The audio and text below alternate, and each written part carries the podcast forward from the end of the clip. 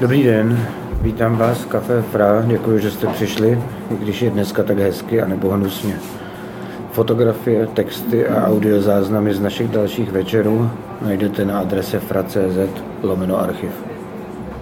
Pavle, tvoje kniha, kterou chystáš pro Fra, není žádné rostlo stranou hudebního kritika, myslím. Je to proza svého druhu. Souhlasíš? Ta knížka má formu příručky nebo malé encyklopedie, ale asi bych byl rád, kdyby ji třeba někdo chtěl vnímat i jako prózu, jako soubor malých útvarů, které eh, na hudbě jakoby radikální nebo v něčem krajní ukazují věci, které jsou nakonec pro hudbu úplně typické. Eh, řekl bys mi, v jakém okamžiku si tu knihu uviděl před sebou? Při poslechu hudby? Nebo při čtení podobné knihy jiného autora? Při vyprávění některého z hudebníků? Úplně konkrétním impulzem byla moje korespondence s Petrem Markem, který mi jednou napsal o kapele, kterou vymyslel. O kapele, která se měla jmenovat The Spoilers textech spojuje slavné filmy a slavné příběhy. A já jsem si uvědomil, že kapel v něčem bizarních, v něčem reprezentujících moc pěkný příběh je nevymyšlených na světě dost a uvědomil jsem si, že to by konečně mohla být jako ta kniha, kterou fakt chci o hudbě napsat. Co tě vedlo k názvu Uvnitř banánu? Když to čtu, tak předpokládám, že je to z něčeho, ale zároveň se to nějak vztahuje ke všemu, co v té knize je. Je to tak? To je samozřejmě ten Warholův banán. Když máš box Velvet Underground, sebraný nahrávky, tak na tom je nikoli nakreslený, ale nalepený banán. A já jsem velmi dlouho pěkně na ten banán vůbec nesahal. Jednoho dne už ta krabice zestárla a ten banán se začal odlupovat. A ukázalo se, že pod ním je párek. Pod ním je od Varhoula nakreslený párek. A já mám pocit, že jako je, existuje nějaký slavný povrch hudby našich dnů a desetiletí a pak jsou ty skryté věci, které by nás nenapadlo, že jsou zatím. Co bys řekl tomu, kdo nad knihou poznamená, tak tohle si Pavel všechno vymyslel. Někdy asi vzal skutečný příběh, ale vždycky ho dopsal, posunul, hodně změnil. Ty příběhy jsou často skutečně neuvěřitelný. I pro mě. A já s takovou radostí objevuju skutečné osudy, jako třeba osud Michaela Goldsteina, no, nebo uh, newyorský uh, indie songwriterky Mickey Ferrucci, že jakkoliv mě těší vymýšlet si, tak cítím komplex, že tohle bych nevymyslel. Tak tedy eh, z rozepsaného rukopisu knihy Uvnitř banánu, což jsou krátké i dlouhé příběhy hudebníků a hudebních děl. Eh, já bych začal těmi kratšími. Sestry Duračkovi. Blanka a Hanka byly nejhezčí holky z celé Aše. Proto místní pankáči pojmenovali svou kapelu Sestry Duračkovi. Robert Jelinek. Na počátku 90. let v době nástupu klubové taneční elektroniky vydává rakouský umělec Robert Jelinek vinilové EP nazvané Jedna. Desku rozešle recenzentům. Nemá dobrý ohlas. Robert Jelínek je zklamaný a uvažuje, co dál. O půl roku později je o něm slyšet znovu další pokus. Jelinek vydá svou druhou desku 2. S profesionální pečlivostí jsou opět obesláni hudební recenzenti a kulturní rubriky. A co se nestane? Počínaje designem obalu až po samotný zvuk, druhý Jelinekův vinyl se setkává s mnohem vřelejším uznáním a pochvalami. Řada novinářů ho doporučuje. Tím příběh končí. Poenta vás už asi napadla. Obě nahrávky, které Jelinek v rámci malého pokusu vydal, jsou zcela totožné. Janis Xenakis a Luboš Malinovský. Sehnat v roce 1987 v izolovaném Československu světovou avantgardní hudbu to bylo oficiálně nemožné. Luboš Malinovský, bubeník brněnské kapely pro pocit jistoty a skladatel, měl ovšem štěstí. Jeho známý si při cestě do ciziny pořídil kazetu s hudbou Janise Xenakise, řeckého radikála, který byl mimo jiné krátce vězněný. Malinovský si mohl vzácnou kazetu vypůjčit pod přísahou, že ji vrátí nejpozději za dva dny. Malinovský přišel domů a pustil si Xenakisovu Persepolis. Z reproduktorů se rozlila neprostupně hustá zvuková hmota, nespočitatelné vrstvy, které vášnivý architekt a ezoterický teoretik Xenakis strukturoval podle modelů buněčného pohybu i řevu protestních demonstrací v Aténách. Hudba, která následovala přesnou abstraktní soustavu, Luboše Malinovského tak fascinovala, že si ji pouštěl pořád dokola celou noc. Při šestém přehrání se magnetofonový pásek namotal na mechanismus kazeťáku, zmuchlal se a přetrhl. Malinovský se zděsil. Tohle nebylo v plánu. Bylo zřejmé, že sehnat v Brně a vůbec mezi dostupnými známými stejnou nahrávku je zhola nemožné. Co tedy udělal brněnský skladatel? To jediné, co bylo v tu chvíli možné. Zavřel se v domácím studiu, pokusil se vzpomenout si na všechny detaily Xenakisovy medově husté sonické extáze a začal hlukovou stěnu rekonstruovat. Myslel na buněčný pohyb i na demonstrace v Aténách, nahrával vrstvu po vrstvě a playbackem je spojoval. Hudba houstla, nabírala na znepokojivosti. Uvnitř zvukových střetů jako by sama pracovala a Malinovský měl pocit, že vede prostorem a časem zvláštní dialog s Xenakisem. Na sklonku druhého dne měl Malinovský hotovu svou verzi Persepolis. Nahrál ji na kazetu stejného typu, jako byla ta vypůjčená a vrátil původnímu majiteli. Vlastník kazety se Malinovskému nikdy později se žádnou připomínkou na zpátek neozval. Pavle, udělal jsi někdy něco ohromného za strašně krátkou dobu?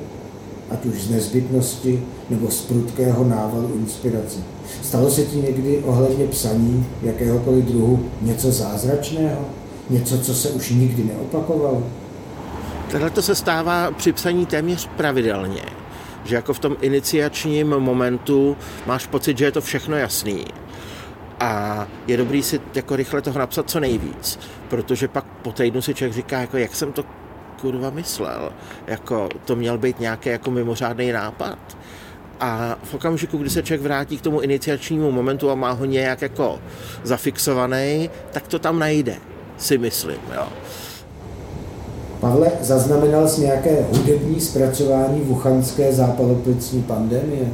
Existují například uh, uh, hudební nahrávky lidí, kteří nechtěli přestat muzicírovat, ale v době karantény museli hrát jenom velmi tiše ve chvíli, kdy jejich děti usnuly. No. Takovýhle jakoby partnerský duety jsem zaznamenal už dva. A pro tu situaci nebo pro tu novou e, jako konstelaci nastavení mě to přijde moc hezký. Jo, jo, jsou autoři, kteří neportrétují virus, ale tak, jak jsou zvyklí konat s ohledem na to, co je kolem nich, tak i teď konají s ohledem na to, co je kolem nich. Michail Emanuelovič Goldstein. Příběh Michaela Goldsteina nabral na zajímavosti ve chvíli, kdy tento houslista musel přestat hrát na housle. Virtuos, který nahrál několik alb Bachových sonát, si v roce 1948 poranil rameno a s hraním byl konec. Goldstein se tedy vrátil z Leningradu do rodné Oděsy, kde mu jako zkušenému hudebníkovi nabídli volné místo vedoucího hudebních programů v rozhlase. Ale doba byla takzvaně složitá. V rozhlase působilo i křídlo, jež pronásledovalo takzvané kosmopolity, tedy umělce, kteří se nechtěli vzdát představy, že kultura národů Sovětského svazu je organickou součástí světové kultury. Činovníci stalinistické garnitury měli pro milého Michaila Emanueloviče stručné rezimé. Tak významnou pozici nemůžete zastávat. Nerozumíte ukrajinské hudbě správně. Proč? ptal se ohromený Goldstein. Protože ve vás není ani kapka ukrajinské krve. Odpověděli rodákovi ze svého města, nicméně synu profesora matematiky z Lipska. Ale vždyť Beethoven taky použil ve svých skladbách ukrajinské melodie. Nenechal se odbít expert. Beethoven nebyl žid. Schrnuli zástupci moci a vypověděli Goldsteina z rádia. Byvší houslista dostal podřadné místo v archivu Oděského divadla. Tupost jeho nepřátel ho tak dráždila, že přes svou míru milovnou povahu začal pomýšlet na pomstu. Prohlásil, že po naučení od komise bere vážně a s pokorou, hodlá si dostudovat ukrajinskou hudbu a začal chodit po knihovnách. Po čase v městském archivu objevil mezi dokumenty neznámý rukopis. A hned unikát. Ukázalo se, že jde o symfonii, kterou v roce 1809 dedikoval divadlu v Oděse Mikola Ovsianiko Kulikovský. Tento statkář a přítel umění sestavil ze svých nevolníků orchestr a v roce 1810 ho daroval oděské opeře. Goldsteinův objev ukázal, že navíc skomponoval první symfonii ryze ukrajinských rysů, která dokonce pro samé národní uvědomění ve finále kulminuje tancem kozáků. Odezva byla bouřlivá. Bylo to v roce 1948. Sovětský svaz měl náhle symfonika srovnatelného s Josefem Haydnem. Ukrajina byla hrdě vepsána na mapu světového klasicismu. Hned v roce 1949 byla symfonie provedena v Kijevě a Oděse. V roce 54 vyšla na albu pod taktovkou slavného dirigenta Mravinského a heslo o Ovsianíko Kulikovském bylo doplněno do velké sovětské encyklopedie. Akademik Dovženko začal psát o skladateli mistrovského díla knihu a vyžádal si od Goldsteina nalezený rukopis. Goldstein otálel tak dlouho, až ho Dovženko nařkl, že vzácnou partituru zašantročil. Jednoho dne si pro něj přijelo milicionářské auto. Tehdy Goldstein všechno vylíčil. Jak se rozhodl popřít nařčení a dokázat, že i se židovskou krví v žilách zná ukrajinskou hudbu skrz na skrz. A tak napsal padělek ukrajinského buditelského díla. Kamarád historik, podobně postižený stalinismem, mu poradil, aby symfonii připsal existující osobnosti, stvořiteli nevolnického orchestru Ovsiani Kokulikovskému. Hitmaker Izák Dunajevský, který tehdy projížděl Oděsou, popřál Goldsteinovi hodně štěstí a jako spiklenec mu věnoval do díla typicky ukrajinskou melodii. To byla nejdrzejší část akce. Některé ohlasy se po koncertech podivovali, jak to, že jeden oddíl symfonie z roku 1809 se podobá Dunajevského písni z filmového kolchozního muzikálu Kubániští kozáci. Ale nakonec se shodli, že i Dunajevský se inspiroval folklórem. Goldsteinovo přiznání odmítl akademik Dovženko přijmout. Mezitím se do postavy skladatele Ovsianíko Kulikovského doslova zamiloval a knihu už měl rozepsanou. Nejen, že nechtěl přiznat, že naletěl, ale odmítal se svého ukrajinského hajdna vzdát. Aby se Goldsteinovi aspoň trochu pomstil, vydal odborný posudek, že symfonii sice statkář nenapsal, ale Goldstein taky ne. To už se psal přelom 50. a 60. let, byl odsouzen Stalinův kult osobnosti a doba byla volnější. Goldsteina by za to o deset let dřív odvezli na nucené práce kácet stromy jako mnoho jiných. Teď už ho milicionářské auto před domem nečekalo a všechno vyvanulo do ztracena. Ale Goldstein nebyl spokojený. On, který od mládí okouzloval a budil obdiv, byl okraden o svůj kredit u Ovsianíko Kulikovského symfonie. Potřeboval si ještě vyrovnat účty s akademikem Dovženkem. V roce 1963 se konala všesvazová skladatelská soutěž. U skladeb pro housle a violončelo získali hlavní ceny tři různí skladatelé. Zkuste si představit, co se asi dělo ve svazu skladatelů při odhalení, že to jsou všechno pseudonymy nepolapitelného Goldsteina. Zuřivost v oficiálních kruzích byla čím dál větší, ale to už se Goldstein stěhoval jako pedagog konzervatoře do východního Berlína. Odtud se mu podařilo přejít na západ. Michail Emanuelovič byl konečně svobodný a své příjmení mohl začít psát německy, Goldstein, ale ze zvyku, či snad opřen o veškerou životní zkušenost, požádal producenty, aby chystanou desku mohl vydat pod pseudonymem.